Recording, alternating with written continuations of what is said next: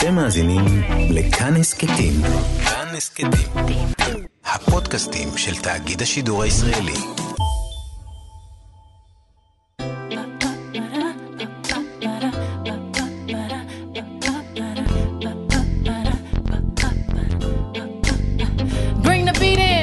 מאחורי הקלעים, שעה עם רותי קרן על צידו הנסתר של עולם התרבות והאומנות.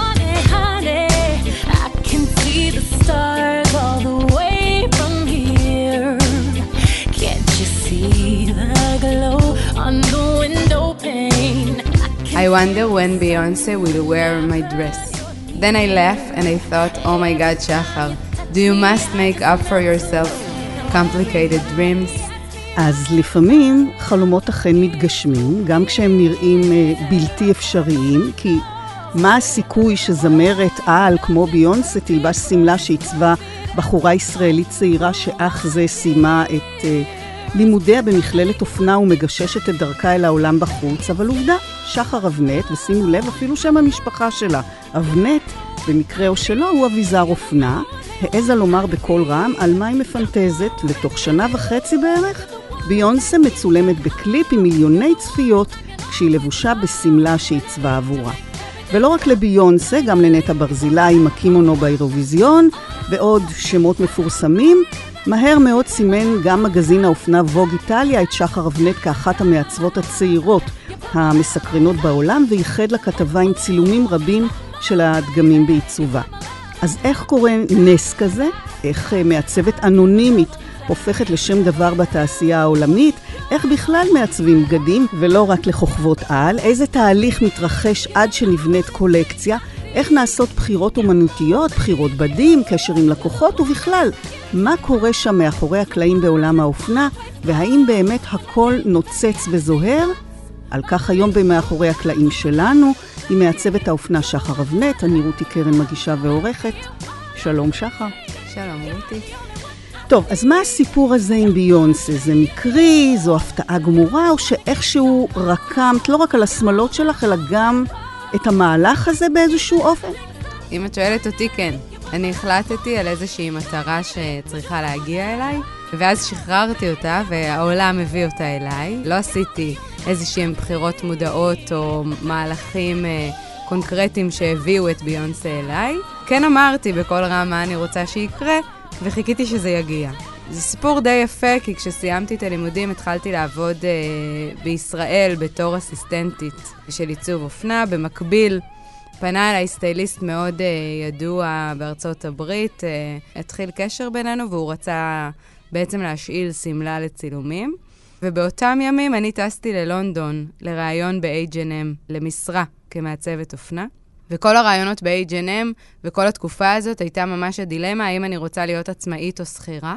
כשבא מטוס, האזנתי לשיר של ביונסה, ואני תמיד כשאני טסה, אני מרגישה שהכל אפשרי. וככה ירד לי האסימון שזה מה שאני רוצה לעשות. אני רוצה להלביש אותה, אני מעריצה שלה, אני מאוד מכבדת אותה בתור יוצרת. כשהייתי סטודנטית עשיתי עבודות על כמה היא משמעותית בעולם התרבות שלנו היום. כשנחתתי בלונדון החלטתי כבר שזה מה שאני אעשה. כשחזרתי לארץ התפטרתי מהעבודה שלי והחלטתי לפתוח עסק. כתבתי את הפוסט באינסטגרם uh, שפונה לעולם, uh, שבאמת מדבר על החלום והרצון להלביש אותה, ובעצם שאלתי מתי זה יקרה. בין חצי שנה לשנה לאחר מכן קיבלתי מייל מהסטייליסטית שלא מדבר על ביונסה, שמדבר דווקא על הבנות שמחממות אותה בהופעה. המייל הזה, אני לא הצלחתי להבין אותו עד הסוף, וכתבתי לה שאני מצפה שהיא תתקשר אליי, והיה לנו בערך חצי שעה להוציא את החבילה מישראל לארצות הברית, והיא התקשרה אליי תוך חמש דקות. ככה הייתה בינינו כימיה מאוד טובה בטלפון. בסוף השיחה בטלפון היא אמרה לי, יש לך שמלה אדומה? כי אם כן, אנחנו מצלמות את ביונסה לקריסמס, וזה יכול לעבוד. אמרתי לה, בוודאי שיש לי. זה לא הייתה הסטייליסטית עצמה, אלא האסיסטנטית שלה. לימים נפגשתי איתה במילאנו, והיא סיפרה לי שמבחינתה זה היה מבחן מאוד גדול, כי זה היה ברור שאין לי שמלה. אה, וזה נכון? זה נכון, לא הייתה שמלה. והיא אמרה לעצמה בלב, בוא נראה מי זאת הבחורה הזאת, כי אם עכשיו היא תעשה פדיחה, אני לא אדבר איתה יותר בחיים, אבל כמובן שהייתה שמלה מוכנה בזמן, שלחתי אותה, וזה מאוד מאוד הפתיע אותה ואת הסטייליסטית. וגם את ביונסה, שהצטלמה עם השמלה הזאת, אבל למעשה התמונה המצולמת לא התפרסמה. הייתה תמונה סודית, ואני הסתובבתי עם סוד בלב חצי שנה, שהלבשתי את uh, ביונסה, אבל אף אחד לא יודע מזה. ואחרי חצי שנה של מערכת יחסים, אז גם uh, היא לבשה את השמלה המפורסמת בסיבוב הופעות שלה בארצות הברית ובכלל בכל העולם, וזאת הייתה אחת השמלות האהובות עליה ביותר. את השמלה הזאת היא לבשה חוץ משלוש הופעות בכל הטור שלה. ואז כבר נבנתה מערכת יחסים כזאת, שהיום היא כבר לבשה חמש שמלות שלי. את אומרת מערכת יחסים, אז מה, פגשת אותה? דיברת איתה? אז לא פגשתי אותה ולא דיברתי איתה עדיין. מאוד רציתי לנסוע לראות הופעה שלה, וגם זה לא הצליח לקרות, כי הייתי מאוד עסוקה, ובאמת, בדקה 90 החלטתי שזה גדול עליי לעזוב הכל ולטוס. קיבלתי טלפון ביום שישי אחד, אס.אם.אסים, חיפשו אותי, לא הצלחתי לענות, חזרתי מארוחת שישי, חזרתי אליהם בשיחת טלפון, נורא נלחצתי שמשהו קרה. ואז אה, האסיסטנטית אמרה לי, אמ, I just wanted to let you know that she knows your name. וואו. כן, and she was asking for your dresses. אז זה טלפון מאוד משמח, אה, אבל זה הכי קרוב שהצלחתי אז להגיע. אז איך מעצבים בגד אישי ממרחקים, כשאת לא מולה, שאת לא מודדת אותה, שאת לא כן. מרגישה את הגוף שלה ממש. אז קודם כל, אני מקבלת בכל פעם כזאת מפרט אה, טכני מאוד מפורט של כל המידות גוף העדכניות שלה, מהבוין ברגל ועד הקודקוד של הראש. הכל מדוד שם, כי כשהן שולחות לי את המידות, הן לא יודעות מה אני אעשה. אז יש שם מידות שמתאימות להכל, כפפות, גרביים, mm-hmm. טייץ, שמלה. ויש לי צוות מאוד מקצועי שאני עובדת איתו, וזה שמלות שהן custom made למידת הגוף שלה.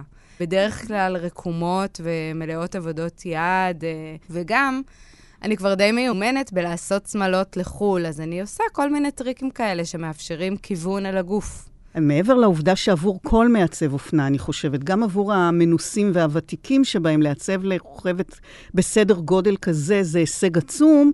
במקרה שלך קרה משהו באמת יוצא דופן. עוד לא עברו שלוש שנים מאז סיימת את לימודייך אה, בשנקר, ואת נוסקת לגבהים. איך הנפש מתארגנת על המעבר הזה מ-0 ל-100 תוך זמן כל כך קצר? מה זה דורש? וואו, אה, זו שאלה מצוינת. ברמה הפרטית, אני אומרת את זה בגאווה גדולה, אני בטיפול מהרגע שהחלטתי לפתוח את העסק. אני כל הזמן אומרת, חתמתי שם קבע. כי כמות האינפורמציה והתהליכים וההשתנות שהנפש שלי נדרשת לעשות היא עצומה ברמה היומיומית. החל מעצם ההכרה, זאת אומרת, בהתחלה לקח לי המון זמן בכלל להבין, הייתי מסתובבת בעולם ואומרת שאין דבר כזה כישרון. שהכל זה תולדה של עבודה קשה. ושל, אה, אני אגיד, עקשנות, של לא לוותר, לא לעצמך, וחוסר ביקורת, שאני לא מבקרת את עצמי, זה איזשהו הסכם שיש לי עם עצמי. על כל עבודה יצירתית שאני עושה, גם אם זה לא טוב בעיניי, אני בחמלה ובהבנה מלאה שזה מה שיצא. היום אני כבר כן יכולה להגיד שיש איזשהו קמצוץ של קסם שהרווחתי, או קיבלתי, או הגיע אליי בתור השעה או לא בתור השעה, אבל שבאמת אני יכולה לעשות דברים נורא מהר ולהיות מרוצה מהם, והעולם מגיב לזה, ואני בהודיה גדולה על הדבר הזה. וברמת ההצלחה זה בדיוק כמו שזה נשמע, זה מלהפוך מבן אדם אנונימי לחלוטין, לבן אדם שכבר גם אנשים מכירים אותו. אחד הסיפורים הכי מצחיקים זה שלא מזמן התקשרתי להזמין תור לרופא, והמזכירה אמרה לי בטלפון, רגע, זאת שחר אבנטה מהצוות? וזה נורא הצחיק אותי, כי זה כן. תמצית של משהו שהוא באמת קשה לתפוס אותו. לשמחתי, אני לא כל כך חיה את העולם כמו אנשים רגילים, אני אגיד. מה זה אומר? בעבר הייתי קוראת מלא עיתונים ויודעת כל דבר שקורה, והיום אני ממש לא. אני תמיד אומרת לאנשים בתעשייה ולמפורסמות, נניח, שאני פוגשת, שלא יעלבו ממני כי אני סוג של עב"ם. אני אוהבת את החיים הפרטיים שלי, ואני מאוד מתרכזת בתהליכי היצירה. אני לא מתעסקת במי אוהב אותי או לא אוהב אותי, מי שמע עליי או לא שמע עליי, אני משתדלת לשים את האגו שלי בצד. אבל בכל זאת, כשקורה כזה דבר, באמת המעבר כל כך מהיר מסטודנטית שסיימה את שנקר לעצב לביונסה, מבחינת ציפיות הסביבה, הציפיות שלך מעצמך, האופן שבו את מעצבת כשכבר בראשית הדרך יש לך כוכבת כזאת ברזומה, איך זה משפיע? אז אני קוראת לזה חשב מסלול מחדש, כמו בווייז. ואני אתן דוגמה. כשהתחלתי, הייתי בטוחה שייקח לי עשר שנים לפתוח עסק, כי זה מה שאמרו לי. כל המרצים שהערכתי אמרו לי, תלכי לעבוד בתעשייה, תבדקי איך העסק עובד, תכירי ספקים, תכירי מה עושים, ולאט-לאט תכירי... כי זה היה נכון. זה היה נכון לעולם הקודם של תעשיית האופנה, שהוא משתנה גם הוא בזמן אמת כרגע, ויש איזה מין, אני אגיד, שוק כזה, כי אף אחד לא יודע מה יקרה. וכשאף אחד לא יודע מה יקרה, אז אלה שהכירו את העולם הקודם מאוד מפחדים ומאוד, אה, אני אגיד, בציפיות שליליות למה שהולך להגיע, ואלה שלא הכירו, נגיד כמוני, הציפיות גם יכולות להיות אופטימיות. כאילו, יש שינוי, הוא לאו דווקא יהיה שלילי. התחלתי לעבוד, והבנתי מהיום הראשון שאני לא אהיה מאושרת. פשוט ככה. למדתי שפה בשנקר. השפה הזאת כוללת ציור, כתיבה ובגד בסוף התהליך. ברגע שאני לא יכולה לדבר את השפה הזאת כי אני עובדת אצל מישהו אחר, נמנע ממני הבעה עצמית, שהיא מאוד חשובה לי כבן אדם. במקביל לזה, היה ברור לי שהארץ שלנו קטנה מדי בשביל להכיל את הבגדים שלי. הבגדים שלי הם לא לכולם, וגם ככה אין פה הרבה צרכנות אופנה, אז בתוך המעט שיש, עוד לנסות להצליח כמותג עצמאי כל כך שונה או יוצא דופן, יהיה קשה. אז כל הדברים האלה בעצם אחרי שלושה חודשים כבר הבנתי, יש אפשרות להצליח. עולם האופנה הוא עולם מאוד מהיר, והיכולת לעשות שינויים או לקרוא מהשטח מה קורה, שלי כבן אדם, אני בן אדם מאוד גמיש מחשבתי, וברמת הציפיות מהחברה, אני חייבת uh, לזקוף את זה לטובת ההורים שלי. אני מגיעה מבית מאוד פשוט. אבא שלי קיבוצניק, אימא שלי גננית, כולם נורא יצירתיים, ויש איזה פתגם שלימדו אותי כשהייתי קטנה, שלא כך מעניין או משנה מה אני אעשה בחיי, העיקר שאני אהיה מאושרת. כשביונסה לבשה את השמאלות שלי, אבא שלי אמר לי, כן, זה זו שנשואה לכדורגלן. אז אמרתי לו, לא, זאת שקירה. אז את יודעת, אז ההורים שלי מי שהם, הם לא מצפים ממני לשום דבר שאני לא מביאה. מה שאני מביאה גורם להם להתגאות בי. אז אני לא יותר מדי שמה את התשומת לב שלי על מה החברה מצפה ממני. אני מצפה מעצמי דברים. זאת אומרת, ברור שקיים פחד מה יקרה עכשיו, האם אני לא אהיה רלוונטית, האם uh, עכשיו השמלה שאני עושה או הקולקציה הבאה לא יאהבו אותה. אבל זה שאלות שיש לכל יוצר ובכל תחילת דרך של uh, קולקציה. מה שאני שואלת, אם ההצלחה הזאת שנפלה עלייך כל כך מוקדם, לא הכניסה לאיזושהי חרדה. כי זה מאוד uh, משמח, אבל זה גם מפחיד. אז uh, לשמחתי, אני מציירת, ודרך הציורים אני מגלה הרבה דברים על עצמי, ונניח להרבה אנשים יש חרדה לפני מעשה. הם מפחדים להיכשל. לי אין בעיה להיכשל. כשאני נכשלת, אני יודעת לשנס מותניים ולהתחיל משימה חדשה. כשאני מצליחה, אני מפחדת. Mm-hmm. זה משהו אז ש... אז הנה, אז כן. פה הצלחת, ולכן אני שואלת אם זה לא הכניס אותך לחרדה. זה מכניס לחרדה, בטח. כשזנדאיה... את יודעת, כשחלום מתגשם לנו, זה...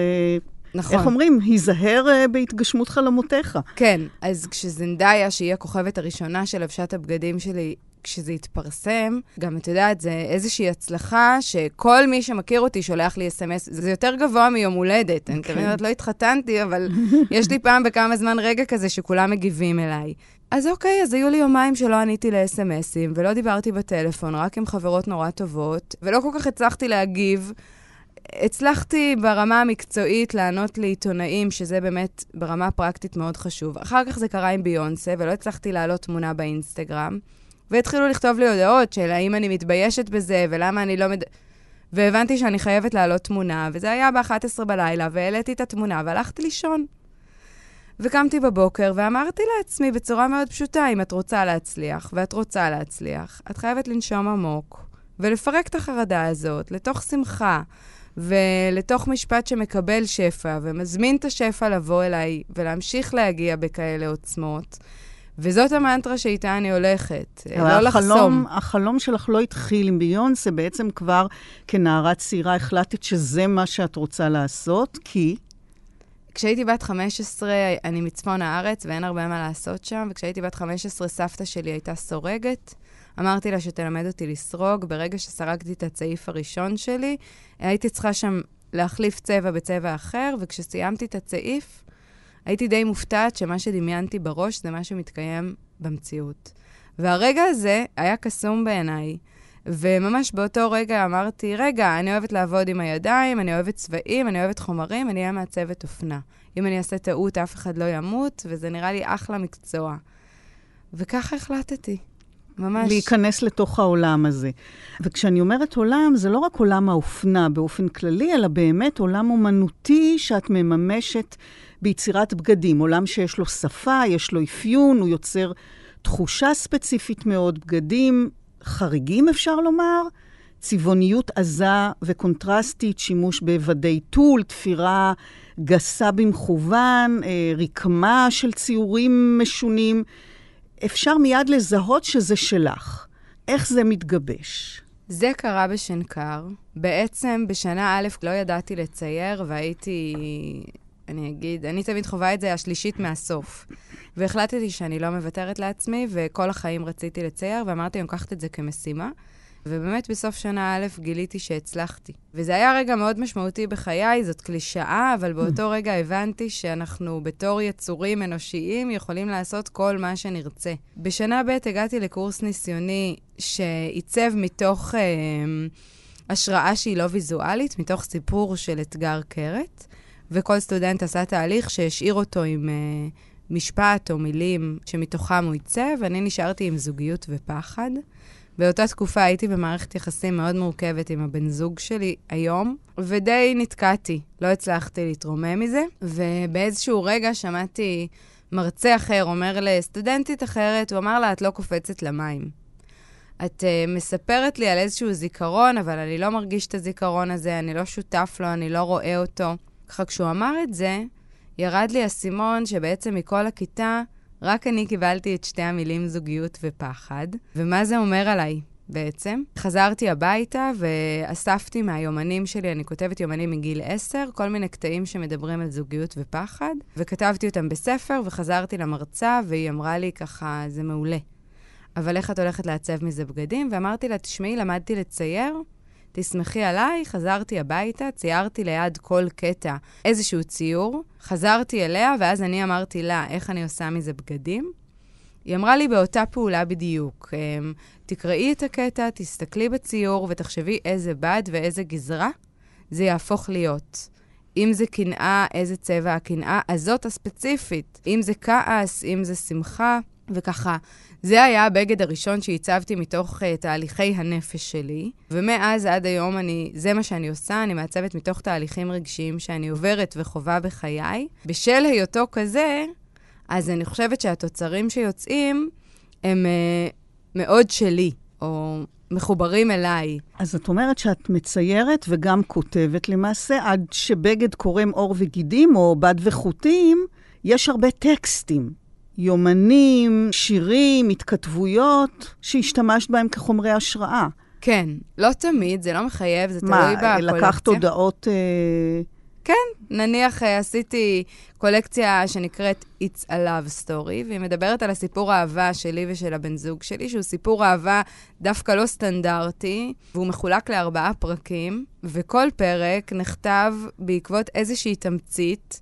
של היחסים שלנו. אז כשהתחלתי את הקולקציה, חזרתי לכל ה-SMSים שכתבנו אחד לשני, ולכל הקטעים שאני כתבתי לעצמי עליו, ואת כל השירים ששלחנו אחד לשני, ובאותה תקופה הצלחתי לדייק את זה שבשבילי זוגיות יש בה משהו מצד אחד מאוד מלטף, מאוד אוהב, ואני אגיד, אה, כמו מתחת לפוך בחורף. מצד שני, התחושה הפנימית שלי היא של פחד. נורא גדול שקצת משתק אותי וגורם לי להרגיש אה, חבולה באיזשהו מקום. אז הבגד שיצרתי היה מעיל פרווה לבן, שנראה כמו איזו חיה פראית, ועל הפרווה הזאת היה דווקא התנגשות עם הצבע השחור, ועם פייטים שהם קצת כמו קשקשים של דג, הם, הם קרים. הם לא חמים כמו הפרווה, mm-hmm.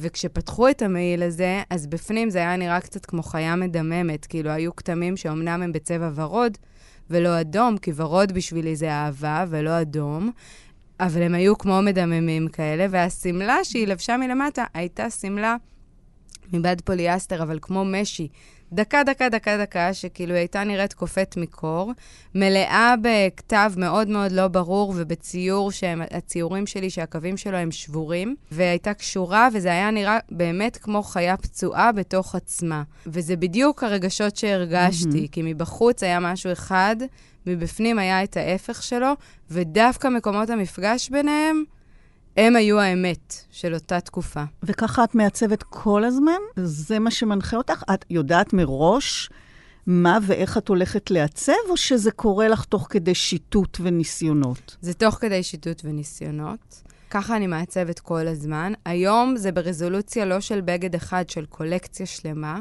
אז אם תשאלי אותי היום, יכול להיות שאותו בגד היה מצד אחד מעיל פרווה כזה, מצד שני שמלה אחרת כזאת, וכאילו לאו דווקא באותו בגד את כל התהליכים. לא תמיד אני יודעת מה יקרה. זה אחד הדברים שאני אוהבת. אני אוהבת חיפוש, אני אוהבת אתגר, אני אוהבת השתנות, אז כשאני מתחילה קולקציה, אני ככל הנראה לא אדע איך היא תסתיים. יכול להיות שיהיה לי רעיון כללי לכיוון. מה את בוחרת בדרך כלל בהתחלה? צורה, צבעים, סוג בד, למי מיועדת הקולקציה או הבגד המסוים? איך זה עובד? עד הקולקציה הנוכחית שאני עובדת עליה עכשיו, זה היה מאוד מסודר אצלי. קודם כל בחרתי נושא, שמתי כותרת, אחר כך התחלתי לחקור אותו, משם התחלתי להגיע לצורות, לצבעים, לטקסטורות. הקולקציה הנוכחית, ניסיתי וניסיתי וניסיתי לבחור נושא, לא הצלחתי. עברתי לשלב ב', אמרתי, תשחררי, תעשי את מה שאת אוהבת לעשות, שזה בגדים, ובואו נראה, אולי הנושא יגיע תוך כדי, וזה באמת קרה. נניח בקולקציה הנוכחית, אני עובדת על קולקציית חורף לעוד שנה מהיום, היה לי ברור שאני רוצה לעשות מעילים. זה חלום שיש לי כבר הרבה שנים, בגלל שאנחנו בארץ ישראל ויש המון קשיים טכניים, אם זה לא עשיתי אותו כמו שצריך. אמרתי, הפעם אני רוצה לעשות מעילים. אז התחלתי קודם כל מלחפש בדים mm-hmm. למעילים האלה. במקביל, התחלתי להדפיס על משי, שזה משהו שלא הצלחתי לעשות גם מקשיים טכניים. אז זה שני דברים שכאילו נפתח לי בהם עולם חדש, שלא הצלחתי להגיע אליו עד היום, והתחלתי משניהם. וזה גם ניגודיות מאוד גבוהה, שמלות משי ומעילי צמר. ומשם הקולקציה נבנית לאט-לאט, צבעוניות אחת מובילה לשנייה, ותוך כדי גם הרעיון של הקולקציה נכנס אליי ונהיה לי ברור יותר. אגב, הרעיון הוא מה שעובר עליי עכשיו. הכישרון, אחת המרצות שלי בשנקר תמיד אמרה לי שבעיני העיצוב אופנה זה לחזות את העתיד. ויש בזה משהו. אני, כשסיימתי את שנקר, התעסקתי עם טול, שבאותה תקופה אף אחד לא התעסק בו. חודשיים לאחר מכן, כל מעצבי העל התחילו להתעסק בהם. אז יש פה איזה עניין של טיימינג, שמתוך כן. מה שאני חווה עכשיו כעולם ויזואלי בעולם, אני מרגישה, לא יכולה להגיד איך, מרגישה מה בא לי לעשות. ואם אני צודקת, לשם העולם הולך. אז אחד המאפיינים הבולטים בבגדים שלך הוא באמת סוג הבד, הרבה מאוד טול, בד שמתקשר אה, לעולם הבלט, לנסיכות, לקלות, אבל אצלך הוא מאוד צבעוני, טול אדום לוהט, או ירוק זרחני, או כחול עז. תכף נדבר על צבעים, אבל עניין הבדים הוא בבסיס הבגד, והבנתי שלך יש דיבור עם הבד. את מתייחסת לבד כישות קיימת ממש. נכון. כשמעצבים בגד, מציירים אותו על דף. ותמיד הרגע הכי משמעותי, שהוא גם רגע נורא משמח ולפעמים הוא רגע מאוד קשה, לפעמים הוא גם עצוב, מפגש עם המציאות. לקחנו את הציור, ניסינו להעתיק אותו לתלת מימד, לבד, ואז משהו קורה. או שהבד מתנהג כמו שחשבתי שהוא יתנהג, או שלא. יכול להיות שציירתי שרוול שאי אפשר להעמיד אותו כמו שאני רציתי להעמיד אותו, ובשנקר לימדו אותי לא להתווכח עם הבד. הבד יודע יותר טוב. מה זה אומר? הרי הכל זה מניפולציות. לוקחים בד שטוח, עושים עליו מניפולציה מסוימת, הוא עושה תגובה דרמטית נורא ומצליח להעמיד שרוול, או לעשות שמלה נורא נשפכת. עשיתי שסע, רציתי שהוא ייפול באלכסון, הוא בעצם נופל בצורה ישרה. תביני את זה, שאי אפשר לעשות באלכסון עם הבד הזה. ואז תחליטי מה את עושה.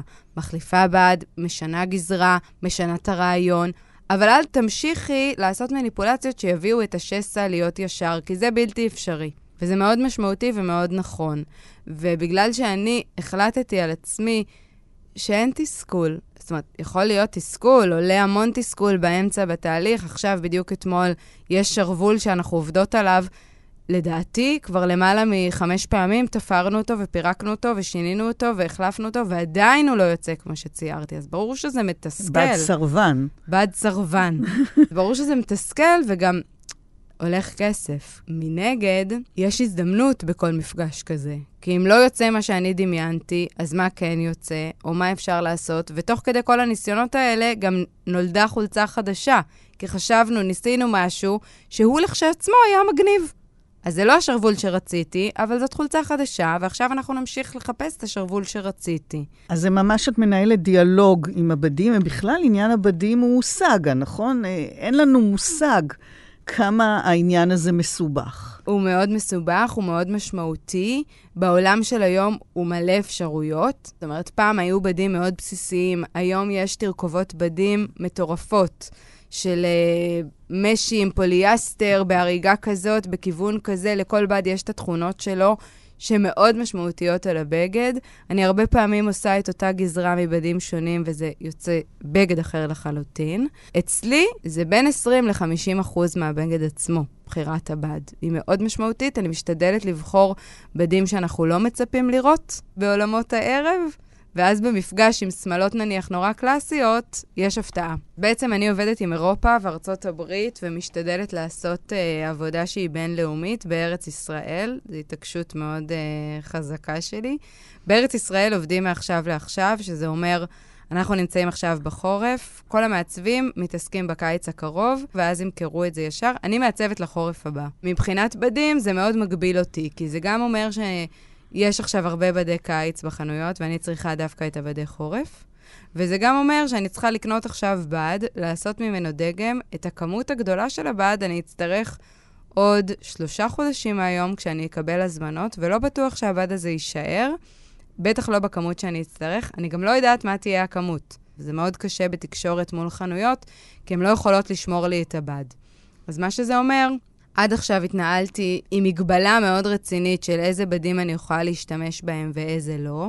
היום אני כבר פותחת את ההתנהלות שלי ברמה העולמית, זה אומר שאני בתקשורת עם יצרני בדים, גם בסין, גם בעודפים מאיטליה. זה גם מפתח איזושהי יצירתיות, כי אם יש את אותו בד ואני צריכה לעשות ממנו שלוש קולקציות שונות, אז אני צריכה לעשות איזושהי מניפולציה על הבד הזה בשביל לעשות טקסטיל חדש.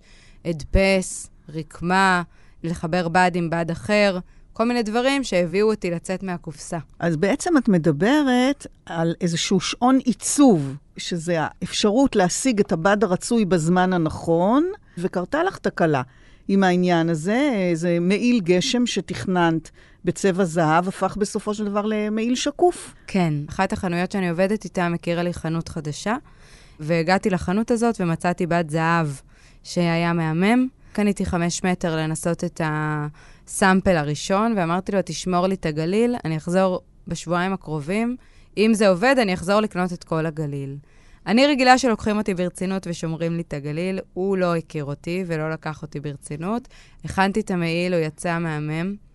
חזרתי אליו בשביל לקנות את הגליל כעבור שבוע, ולא היה. אמר לי, סטודנט משנקר קנה את כל הגליל. אני כבר uh, תוך uh, יומיים הגעתי לסטודנט, כמובן, והסטודנט, ביקשתי גם ממנו שימכור לי כמה מטרים וזה, הוא לא, לא הסכים ולא יכל, אני מבינה אותו. והתחלתי לחפש את הבד, שלחנו דוגמיות לסין, הלכתי בכל הנחלה וחיפשתי, גם המוכר של החנות דיבר עם הספק וניסה לעזור לי. השגתי הרבה, אני אגיד, אה, דוגמאות בדים בצבע זהב שכמעט דומות.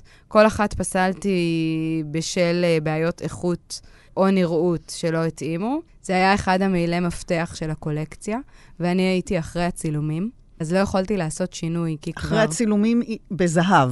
כן. לא יכולתי לעשות שינוי בדגם, כי כבר הקטלוג נשלח כן. לקניינים.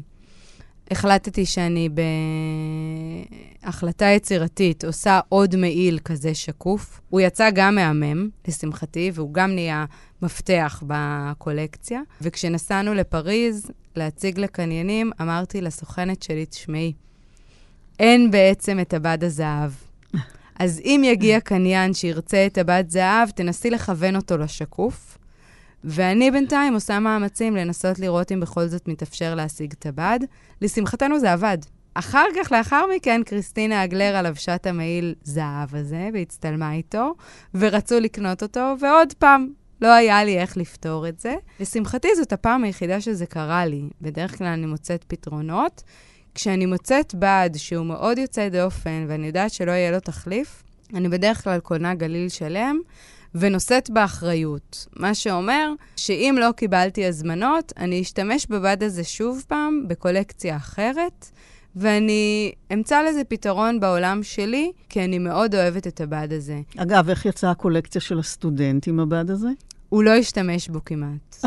אני לא יודעת איפה כל הגליל, זה היה איזה 50 מטר, שאני לא יודעת מה קרה איתם, הוא לא עדכן אותי, אבל הלכתי לראות את הקולקציה, היה שם מהבד מאוד מעט. אז אני לא יודעת. כן, אנחנו מדברות על שעון עיצוב ותכנון שנה קדימה, שבחו"ל ככה זה עובד, נכון? אז כמה זמן עובר באמת מרגע שהרעיון נובט ועד שיש שמלה? מה צריך עוד לעבור בדרך? התהליך הוא בטיימליין מאוד ברור. במרץ יש את שבוע האופנה בפריז, שמציג את הקולקציית חורף. בסוף ינואר אני כבר צריכה לשלוח את הקטלוג אחרי צילומים. אז זה אומר שבאמצע ינואר אני צריכה לצלם, ויש לי פחות או יותר שלושה חודשים לעבוד על קולקציה. בשלושה חודשים האלה אני בוחרת נושא, עושה תהליכים uh, יצירתיים, בחירות פרקטיות, בדים.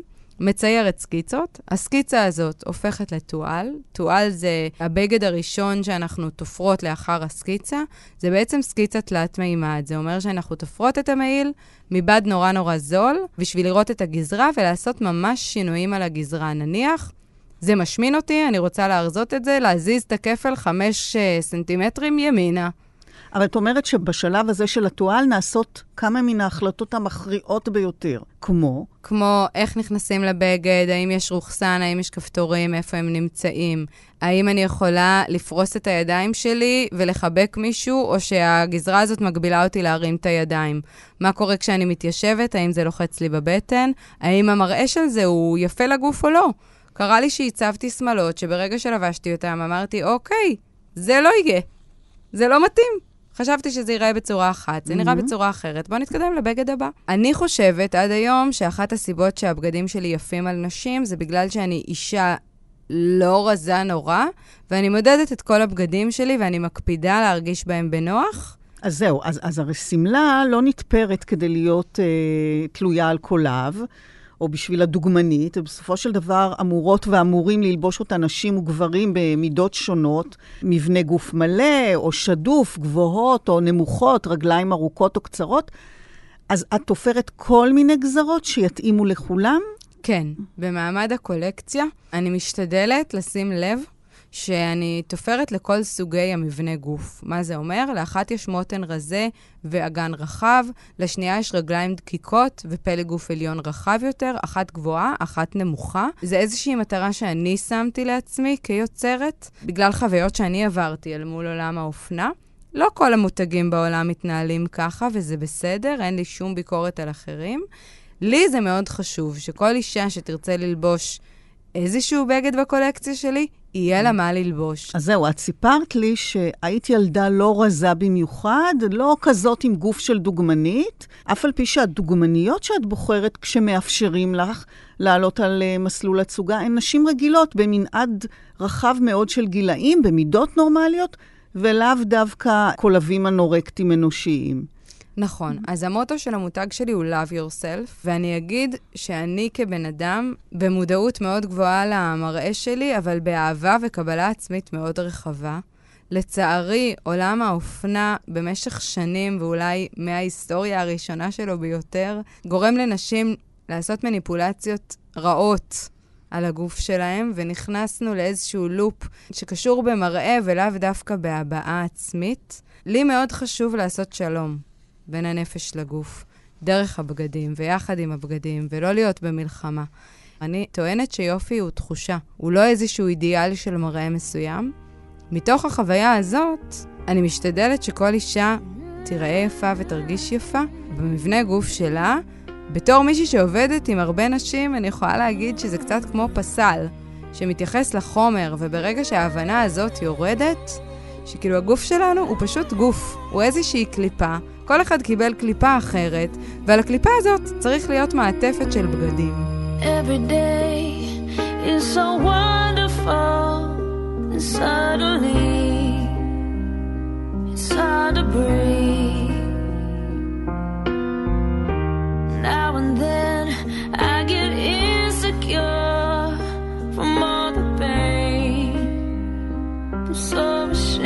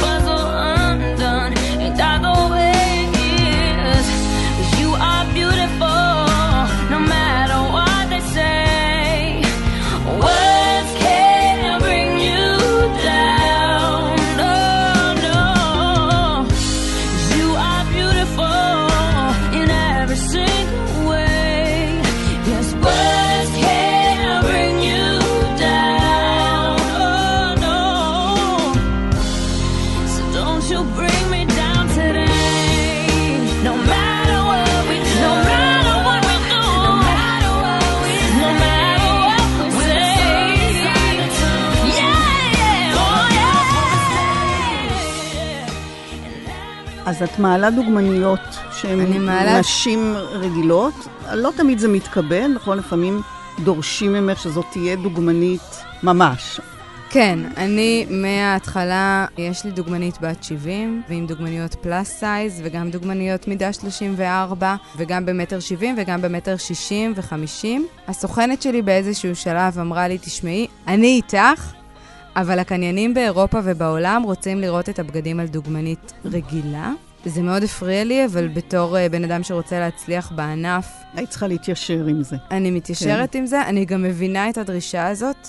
זה יותר פשוט לראות בגד על איזושהי מידה שאנחנו יודעים מה היא. כשיש דוגמנית פלאס סייז, לא ממש יודעים מה המידה שלה.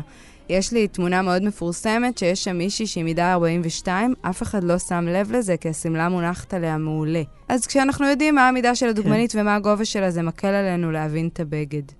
אז הבגדים מוכנים ומחכים uh, ללקוחות. בעצם שלב נוסף שקשור לעיצוב ולא קשור, זה השלב שבו היצירה פוגשת את הקהל. ובמקרה של אופנה, זה לא רק להסתכל כמו על ציור בתערוכה, אה, למרות שזה מעשה אומנות, אלא זו תקווה שמישהי תקנה את הבגד, שתרצה שהוא יהיה שלה. וזה קצת יותר קשה. אז נחזור אולי לעיצובים שלך, שהם תיאטרליים מאוד, מתריסים ללא אחת. וזאת אגב שאלה שנדמה לי שעולה כמעט לגבי כל מעצב אופנה, כולל כמובן הגדולים ביותר, שהרי על המסלול אנחנו חוזים בתסוגה גדולה מן החיים.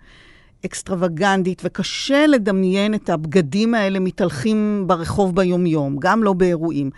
וגם הבגדים שלך, שחר, כמה נשים תלכנה בשמלות טול אה, נפוחות שרוולים עם רקמות וציורים. אז איך את מגשרת על הפער הזה בין מסלול התסוגה לבין המסלול בין הבית לעבודה? בתצוגת האופנה יש איזושהי קיצוניות מאוד מאוד גבוהה, איזשהו פסל, בוא נגיד. פסל שהמטרה שלו היא לא להילבש ביום-יום. מה המטרה שלו? להיות פסל. תמיד כששואלים אותי, בשביל מה כל התצוגות אופנה האלה? אז אני אומרת, בשביל מה עושים אומנות? זה איזשהו ביטוי של נפש, שהמעצבי על והקוטור עושים את זה, קודם כל בשביל שזה יהיה קיים. כמובן שבעולם שלנו היום יש גם רווח של יחסי ציבור ושל פרסום ושל רעש ציבורי שזה עושה, אבל בבסיס שלו זה איזושהי אה, יצירה. אחר כך, לוקחים כל שמלה כזאת, שיש בה נניח 80 כפלים ו-100 מטר, ומתמצתים אותה לחצאית עם שלושה כפלים. והחצאית הזאת, כבר אפשר ללבוש אותה לעבודה בבוקר. אז כל רעיון אוונגרד מפרקים להרבה בגדים יומיומיים. עכשיו, הדבר השני הוא מה ירצו לקנות ומה ילבשו. בזה אני לא מתעסקת. אני עושה את מה שטוב בעיניי ויפה בעיניי, לשמחתי ולהפתעתי, יש הרבה בנות שמסכימות איתי. וקונות. וכאן נכנס גם עניין הפתיחות של הקהל הישראלי. אני יכולה להעיד כמי שאוהבת uh, להתלבש uh, מאוד צבעוני, באדום וסגול וטורקיז ופוקסיה וירוק בצבעים עזים ובשילובים לא מקובלים, ואני חשה את המבטים. נשים, uh, יש את המבט הזה. את שמעצבת בצבעים כאלה ובדים ששכיחים יותר בעולם הבמה, נתקלת גם, כך הבנתי, בהערות, ויש הבדל בין מה שמוכנים בארץ ללבוש לבין אירופה, למשל. כן, הבדל משמעותי מאוד. בארץ קונים הכי הרבה שחור, ומסתבר שלא קונים לבן. אני לא ידעתי את זה. אז הדברים שבארץ, נניח, אצלי, הדברים שמצליחים אצלי בעיקר בארץ, הדברים באמת יותר פשוטים, וגם אם הם מאוד מאוד צבעוניים, קל לאכול אותם. מאוד ברור לאן לובשים אותם, הם לא מעוררים הרבה תגובות. איזה הערות את מקבלת? ברחוב? בכל זאת. מלא. אני הולכת ברחוב ואומרים לי, מה זה פורים היום? אז היום אני כבר צוחקת על זה ואני אומרת, למה לא? מה אכפת לנו להיות עוד לא ידע, כאילו, לשמוח? יש לי חצאית שחורה מבריקה כזאת, אז תמיד אומרים לי, זה שקיות זבל? אז אני אומרת, זה שקיות זבל מאוד יקרות, אבל כן. בסדר, כאילו, אני לא לוקחת ברצינות כל מה שמישהו אומר לי, גם למדתי את זה על בשרי, שאי אפשר שכולם יאהבו אותנו, ולא צריך שכולם יאהבו אותנו, ולא כל דעה. מתייחסים גם לצבעים הנועזים האלה, נכון? לצבעים, לבדים. יש לי טישרט עם uh, טול על הכתפיים. אני, מהרגע שאני לובשת את הטישרט הזאת, אני מרגישה כאילו לא התלבשתי, כאילו טישרט זה מבחינתי פדיחה mm-hmm. כמעט. ובקיץ, כשזה מה שאני לובשת, אז תמיד uh, מחייכים, במקרה הטוב. והיה מישהו שהוא מאוד קרוב אליי, שכאילו התיישבתי לפגישה איתו, והוא ממש צחק. ואמרתי לו, מה מצחיק? אז אמר לי, יש לך כנפיים? ואז אמרתי לו, בואנה, עכשיו אני קולטת, כל מקום שאני הולכת, מחייכים אליי הבוקר. אז פתאום ירד לי האסימון, ואם את שואלת אותי, זה חיובי מאוד. בכיף שיצחקו ממני, כאילו, למה לא? והקו בין נועז או מיוחד לבין משוגע, כי בוודאי אמרו לך גם שהבגדים שלך משוגעים. כן. אה, מוצא אצלך הד שגם תורגם לקולקציה בשם הזה, הפחד להשתגע. מה זה אומר? לאן הפחד הזה לקח אותך? כי עובדה שאת לא פוחדת. נכון. אני ממש לא פוחדת. זה היה תהליך קצת יוצא דופן. אז הקולקציה הזאת, בניתי אותה קודם כל מקולאז'ים של תמונות. יצרתי פרצופים של בני אדם שהם לא הפרצופים הרגילים שלנו. נניח, היה פרצוף אחד שהיה בו עשר עיניים. וככה, את הקולאז'ים האלה החלטתי שאני מציירת קודם כל עם עט שחור, בלי צבע. ויוצרת לעצמי איזשהו ציור בהשראת הקולאז', ואחר כך אני מציירת אותם רק עם צבע, בלי קווי מתאר. ואת הדברים האלה תרגמתי פעם אחת לנפחים, פעם אחת לרקמות, ופעם אחת לסילואט, כאילו למבנה. וזה יצא שלכל בגד היה את הצבע שלו. וצורה אחרת לגמרי מהבגד הקודם. ונניח הקימונו שנטע ברזילי לבשה באירוויזיון, הוא נקרא קימונו Crazy is Normal. כי זאת המסקנה שהגעתי אליה. שמשוגע זה נורמלי. את מזהה את הפחד להשתגע, במרכאות, את יודעת, אפילו בקטן, אצל כלות למשל. סוגיית אה, אופנה מרתקת. מצד אחד, כלה רוצה להיות מיוחדת, לא כמו אף אחת אחרת, להיות המלכה של אה, היום הזה. ומזמן העסק הזה איבד פרופורציות, כך שלהשתגע זה לא לגמרי מופרך, כי זה משוגע מלכתחילה. ובכל זאת את מגלה שמרנות, פחדים ואיזו התיישרות עם מה יגידו, עם ציפיות וביקורת חברתית, ואת מוצאת את עצמך לא רק מעצבת בגדים, אלא גם פסיכולוגית לעת מצוא. גיליתי שבתהליך עם כלות, הרבה פעמים קל מאוד להוציא על המראה ועל הבגד מה אני חווה מבפנים. והייתה לי כלה אחת שהייתה מאוד שמחה בהתחלה, על השמלה שהיא בחרה, וככה מאוד נרגשת שזאת השמלה בשבילה, ואיזה כיף שהיא הגיעה. ועם התהליך שבנינו לה את השמלה, היא לא הצליחה להיות מרוצה. ולא רק שהיא לא הצליחה להיות מרוצה, היא כל מדידה אמרה משהו אחר לגמרי מהמדידה הקודמת. אני אגיד בסוגריים שהמדידה הראשונה זה הרגע הכי רגיש. כי במדידה הראשונה שום דבר עוד לא תפור, הכל מחובר בסיכות, יש הרבה אפילו קשקושים על הבגד בשביל לכוון את הגזרה, זה בדיוק התועל. כמו שאומרים את המשפט, לא מראים לך מור חצי עבודה, זה בדיוק זה. זה רק צריך להגיע מי שמכיר את הבגד ומי שהכלה מרגישה בנוח איתו, כי זה מפגש מאוד אינטימי עם הגוף שלה, ומה נוח אה, שיראו ומה לא. היא הגיעה למדידה הזאת אה, עם אימא שלה וסבתא שלה, שמאוד יכול להיות שזו גם הייתה טעות שלי, שלא טיווחתי את הרגישות של המדידה. והמדידה הזאת הלכה בצורה מאוד גרועה. כשמה זה גרוע בעיניי? לדעתי היא יצאה בתחושה שהגוף שלה לא מספיק טוב, ואני יצאתי בתחושה שהבגד לא מספיק טוב. בתום המדידה אמרתי לה שאני חושבת שלהבא עדיף שהיא תגיע לבד, או עם חברה טובה. כי מה, כי הם התערבו? הם התערבו ואמרו מה הן חושבות, ונתנו ביקורת מאוד חריפה, והיא לא הייתה במצב של להגן על הבגד, כי לא היה בגד, ומה שהיא לבשה לפני שבועיים, היא לא יכלה להראות להם את זה, כי זה לא היה בדיוק בסטודיו, והיה ככה מפגש מאוד מאוד קשה, וגם התפירה לא הייתה תפירה.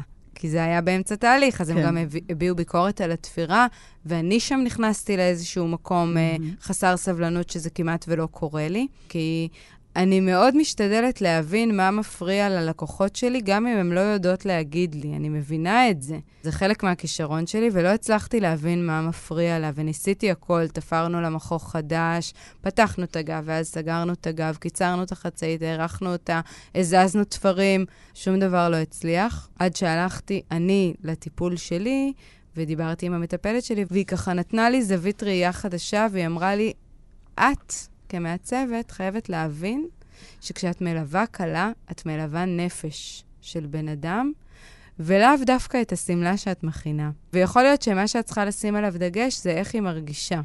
ותחשבי אם זה מתאים לך בתור מעצבת, אם זה לא מתאים לך, אל תלווי כלות. אם זה מתאים לך, אז תעשי את זה עד הסוף. חזרתי למדידה הבאה, וכשהתחילה הסאגה של מה לא מספיק טוב ומה יצא גרוע, אמרתי לה, בואי נעצור שבי. ואמרתי לה, בתור מישהי שמלווה הרבה קלות, זו תקופה מאוד מלחיצה, את נדרשת כמעט על בסיס יומיומי לקבל החלטות שהן נראות לך מאוד משמעותיות. בואי רגע נבין מה מבלבל אותך. וככה זה פתח שיחה מלב אל לב. היה שאני... שלב ב- בכל התהליך הזה שחשבת לעזוב את זה? לשחרר אותה? כן. להגיד לה, תשמעי, אולי תלכי למקום אחר? כן, בהחלט. היה שלב שרציתי להחזיר לה את הכסף, שרציתי שהיא כאילו לשחרר אותה למעצבת אחרת. זה משהו שהוא מאוד לא מתאים לי בתור בן אדם. אני מרגישה שזאת נטישה. וגם, מה היא תעשה? מה, חודש לפני החתונה היא תלך לחפש מעצבת אחרת, ואז אני אצא לי שם של מישהי שעזבה את הכלה, וברמה האנושית גם זה לא נכון בעיניי, כי לא הייתה בעיה. היה לי ברור שאין בעיה mm-hmm. בבגד. וככה באמת שהתחלנו לדבר, בסופו של דבר התחבקנו, והכל הסתיים בצורה מדהימה, והיא כתבה לי ביקורת מדהימה, שאני נורא התרגשתי לקרוא, ואפילו בכיתי מרוב התרגשות, וזה היה ככה סיפור שלמדתי ממנו הרבה מאוד על עצמי. אז זהו, בכלל נדמה לי שהקשר הוא בלתי אמצעי בסטודיו שלך, עם התאמה אישית. זה פתח ללא מעט uh, עניינים רגשיים לא פתורים, ואני מבקשת לשמוע באמת מה עובר עלייך רגשית. את, שהשקעת חשיבה ורגשות ותהליך עבודה מייגע וארוך, והמפגש עם קהל עלול להיות מכאיב, מאכזב, מתסכל, מעצבן, אז איך זה פועל עלייך? איך זה משפיע על העיצובים הבאים, על יכולת היצירה בכלל? כשאני יוצרת משהו, עד שהוא מתפרסם, הוא שלי, ורק אני צריכה לאהוב אותו, והוא צריך להיות הכל בשבילי. מהרגע שהקולקציה יצאה לעולם, והיא נמצאת בחנות והלקוחה מודדת אותה, היא כבר לא החצאית שלי, היא חצאית שאני עשיתי. ואז הלקוחה הזאת תיקח אותה, תקשור אותה אחרת, תשים אותה בתור שמלה, תבקש כזאת בארוך, תבקש כזה, זה כבר שלה. וכשהנקודה הזאת ברורה לי, אז אין שום עלבון. כי הלקוחות שלי מלכתחילה, הם לא אלה שלא אוהבות את הבגדים. אז את כל מי שלא אוהב, אני בדרך כלל לא פוגשת. Mm-hmm. מעט מאוד המקרים שאני כן פוגשת בהם, זה קורה, נניח, קיבלתי פרס משרת התרבות על היותי מעצבת פורצת דרך, שנה שעברה. לבשתי משהו שהתחשק לי ללבוש, האמת, לא מה שתכננתי. ובאחד הווידאוים של אה, ערוצי האופנה שהעלו לרשתות, שומעים מישהי שיושבת ליד זה שצילם, שאומרת עליי, מה היא לובשת? זה מזעזע. ונורא נעלבתי. זה בדרך כלל לא קורה לי. Mm-hmm. הזכרתי לעצמי שלא כל מה שמישהו חושב עליי אני צריכה לקחת כמשהו חשוב. המשכתי הלאה. המפגש עם לקוחות, הצורך להשביע את מאווייהם, בכלל ההתנהלות מחוץ לחדר העבודה, יציאה מן המגע עם הבדים למגע עם אנשים, כולל עולם האופנה על כל מרכיביו, עולם לא קל, תחרותי מאוד, אפל, למרות היופי והזור החיצוניים. ושוב, את, אך זה יצאת מן החממה לעולם האמיתי.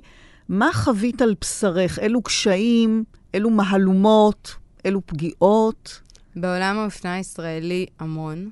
משהו בארץ ישראל שאנחנו, אני אגיד קומבינטורים לא קטנים ובולדוזרים. כל אחד פה רוצה להצליח מאוד uh, מהר ולשמור על האינטרסים שלו, ואין חוקים בתעשייה הזאת בארץ, להבדיל באירופה ובארצות הברית, שם יש חוקים שמגנים עליי. השנה הראשונה הייתה השתפשפות לחלוטין. היום אני כבר מתנהלת בצורה מאוד ברורה, ועם חוקים מאוד uh, ברורים שאני בניתי אותם, ומי שזה לא מתאים לו, לא חייב. כשאני מעצבת צעירה ואני נותנת לכוכבת נורא גדולה ללבוש בגד שלי, כי אני מצפה שהיא תיתן קרדיט על העבודה שלי שמופיעה בתמונה, ויש לכוכבת הזאת uh, עשרות אלפי עוקבים באינסטגרם, ואני באותה תקופה, היה לי פחות מעשרת אלפים, זה מאוד משמעותי.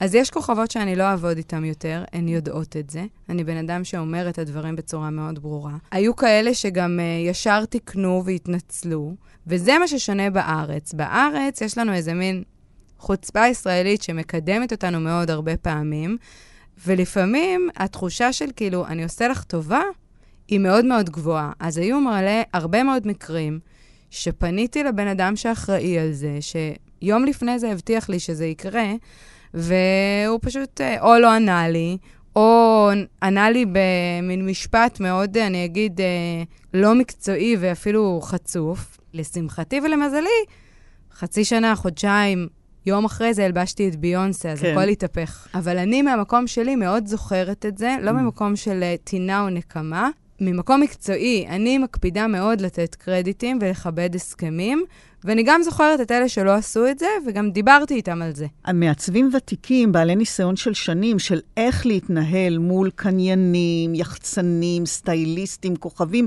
אפילו לקוחות רגילים, זה משהו שאתה משתפשף איתו במשך זמן רב. את עשית את הדרך בספיד. השאלה, אם פספסת התנסויות בדרך, או שנאלצת לעבור את שביל החתחתים הזה בעוצמה גדולה יותר.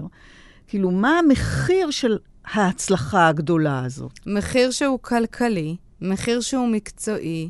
הפסדתי דברים שאני בוחרת uh, לא להסתכל עליהם כי זה חלק מהתהליך למידה. המחיר הרגשי שזה גבה ממני, אני, אז אני מתעצבנת. אני מתעצבנת, אני נהיית מתוסכלת, למה זה מתרחש ככה בארץ, למה בחוסר כבוד, למה לא לענות, למה להתחמק, למה לדבר לא יפה, למה...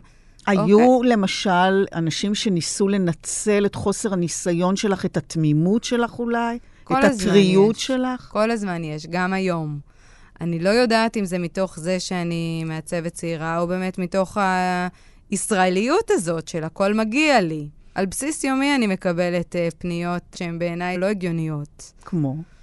לתת את הבגד בחינם, לתפור בגד בחינם, לקליפ, לתפור עשרה בגדים, הכל בחינם. כוכבות שהולכות לחתונה של בדודה שלה, שהיא רוצה לבוא ולקחת בגד, סליחה? בכלל, אני מניחה שיש תחרות מאוד גדולה, והצלחה כזאת להלביש את ביונסה בוודאי סידרה לך לא מעט יריבים ויריבות. קנאות, אולי אפילו רצון לחבל? אני בטוחה. בתור סטודנטית זה היה מאוד מאוד חזק. יש 60 חבר'ה שאחרי ארבע שנים הופכים להיות 30, חצי נושרים בדרך, ויש מפגש תמידי עם אה, חברייך לכיתה שהם לא ממש חברים שלך. אני מצאתי לעצמי כמה חברים נורא נורא טובים, וכל מה שהתרחש מסביב העדפתי לא לשמוע ולא לראות, עד כדי כך שמישהו אמר לי בשנה ד' שאני חיה בלה-לה-לנד, אבל טוב לי בלה-לה-לנד הזאת. אבל את מדברת על תקופת הלימודים, אני מדברת איתך על אחרי, על אחרי ההצלחה שלך. אחרי ההצלחה, אז אין לי דרך לדעת. את לא יודעת, לא נתקלת בזה? ההתקלות היחידה שקרתה לי זה שכשהלבשתי את ביונסה, איזה מעצב שיער, שם תמונה שלי באינסטגרם שלו וכתב, הלבשת את ביונסה, אבל מה קורה עם התספורת שלך? בואי אליי, נעשה לך סדר. את יודעת, אז כאילו...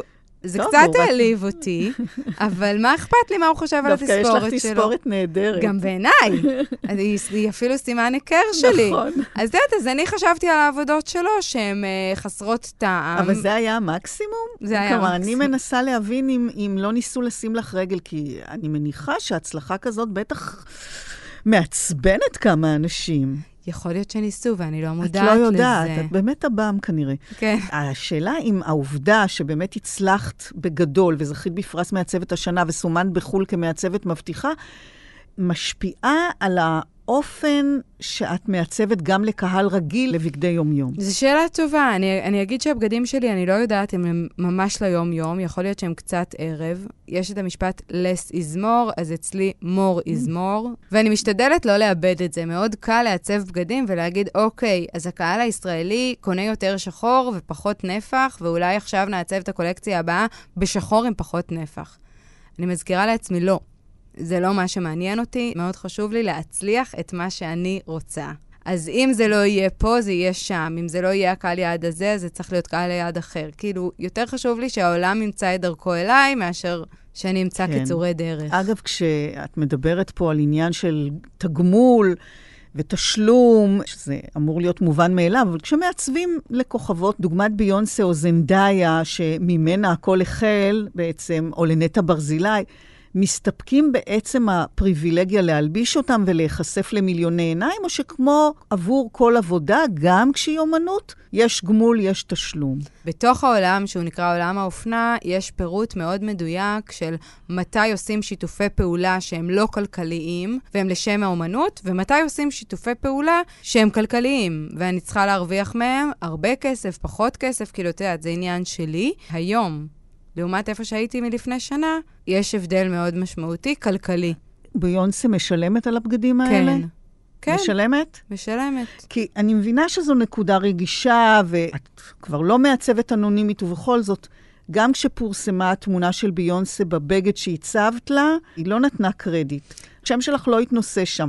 כלומר, עד שזה נודע, יש אולי זמן שמתעניינים בבגד הזה, אבל לא יודעים מי המעצבת, וזה רגע שאת uh, נותרת מאחורי הקלעים, ואני מניחה שזה צובט, ושכן היית רוצה שידעו שזה שלך. אז זה גם עניין של תהליך, אוקיי? כשאני התחלתי לעבוד עם ביונסה, לא היה לי מושג מכלום, לא היה לי משרד שייצג אותי, לא היה שום דבר, וגם לא קיבלתי תשלום בעבור הבגד. זה גם היה, מבחינה מקצועית, אם אני מסתכלת על, על הבגדים שעשיתי לאחר מכן, לא הייתי אמורה גם לקבל תשלום. יש הבדל בין בגד שנעשה custom made לבקשת הלקוח, כי, לדוגמה, ביונסה עכשיו מצלמת קליפ, ואני מקבלת את הלוח השראה, ומתוך הלוח השראה אני צריכה לבחור צבע, לבחור גזרה, לעצב במיוחד בעבור הקליפ הזה. הקליפ הזה יש לו תקציב, בתוך התקציב יש תקציב הלבשה, ברור מה המגבלות, בתוכם אני יכולה לפעול. השמלה הראשונה שביונסה לבשה הייתה שמלה אדומה לקריסמס, שהם ביקשו שאני אשלח שמלה קיימת שלי, ומשם היא תבחר. זה שאני, לא הייתה לי שמלה ועשיתי אותה במיוחד בשבילה, זה עניין שלי, אבל גם בחוקיות בתוך עולם האופנה, יכול להיות שהיום ההסכם היה כזה שלא הייתי מקבלת תשלום. אז הייתי כל כך צעירה שלא היה כמעט הסכם. אני רק שלחתי וקיוויתי ורציתי. כמובן שבמעמד הקרדיט על זה תמיד דנים. זה לא איזושהי אה, תקווה. ביונסה היא היחידה בעולם, בעיניי, שגם כשהיא לא נותנת קרדיט, זאת אומרת, אין הרבה כוכבות שמוציאות קליפ ומדברים על זה במהדורת החדשות של כל המדינות. כמעט בעולם. ביונסה כן. אז יש הרבה עדים שמגיעים, גם אם היא לא כתבה מי המעצב, יש מלא עמודים שמחפשים את המעצבים. כשכותבים על זה בווג, מחפשים מי המעצב שעשה את זה. השמלה הראשונה שהייתה בהופעה, כמו שאמרתי, היה לי הרבה מזל, והיא הופיעה איתה כל ההופעה. אז עד סוף הטור כבר ידעו כולם שהשמלה היא שלי. ובכל זאת השם לא היה כתוב. אז השם אני לא היה שואלת איך את כתוב מרגישה אצלה. עם זה. ש... אה, ש... את אז יודעת, כאילו... אז זה גם משתנה. בשמלה הראשונה לא הרגשתי כלום כלפי זה, רק שמחתי נורא שסוף סוף הצלחתי. שעצם זה שהיא לבשה את זה. היום אני אגיד שהציפייה שלי מביונסה כיוצרת היא ציפייה גבוהה יותר, ונניח עכשיו בקליפ האחרון ציפיתי שבכל כתבה יהיה כתוב השם שלי עם השמלה הזאת. ב-90% מהפעמים זה קרה, ב-10% מהפעמים שזה לא קרה, התאכזבתי. כן, יש לי ציפייה, כשווג עושים כתבה על הקליפ של ביונסה, הם יטרחו לפתוח את האינסטגרם ולחפש מי המעצבים שעשו את השמלות. הוכחת לעולם ולעצמך שאת מצליחה לממש חלומות, ודי מהר אפילו. יש חלומות נוספים, או שאת נזהרת לא להשתגע עם זה? יש חלומות נוספים, הם הרבה יותר אה, רגליים על הקרקע. אני רוצה לעשות את החלום שלי בצורה יומיומית ולהתפרנס ממנו בצורה יפה, לאורך זמן, לאורך כל חיי. אני מאחלת לעצמי להישאר בהתרגשות תמידית כלפי היצירה. זה לא איחול פשוט, וזאת לא מטרה קלה, וזה משהו שלוקח זמן להגיע אליו, אבל כן, זה החלום שלי. שחר אבנט, תודה רבה לך. תודה רבה לך. בתוכנית מאחורי הקלעים שוחחנו היום עם מעצבת האופנה שחר אבנט על אופנה ומה שמסביב ומאחורי הבגדים. אני רותי קרן מגישה ועורכת עוד תוכנית של מאחורי הקלעים, גם בשישי הבא בשש ובאתר כאן, להתראות. I need no permission, did I mention, don't pay turn.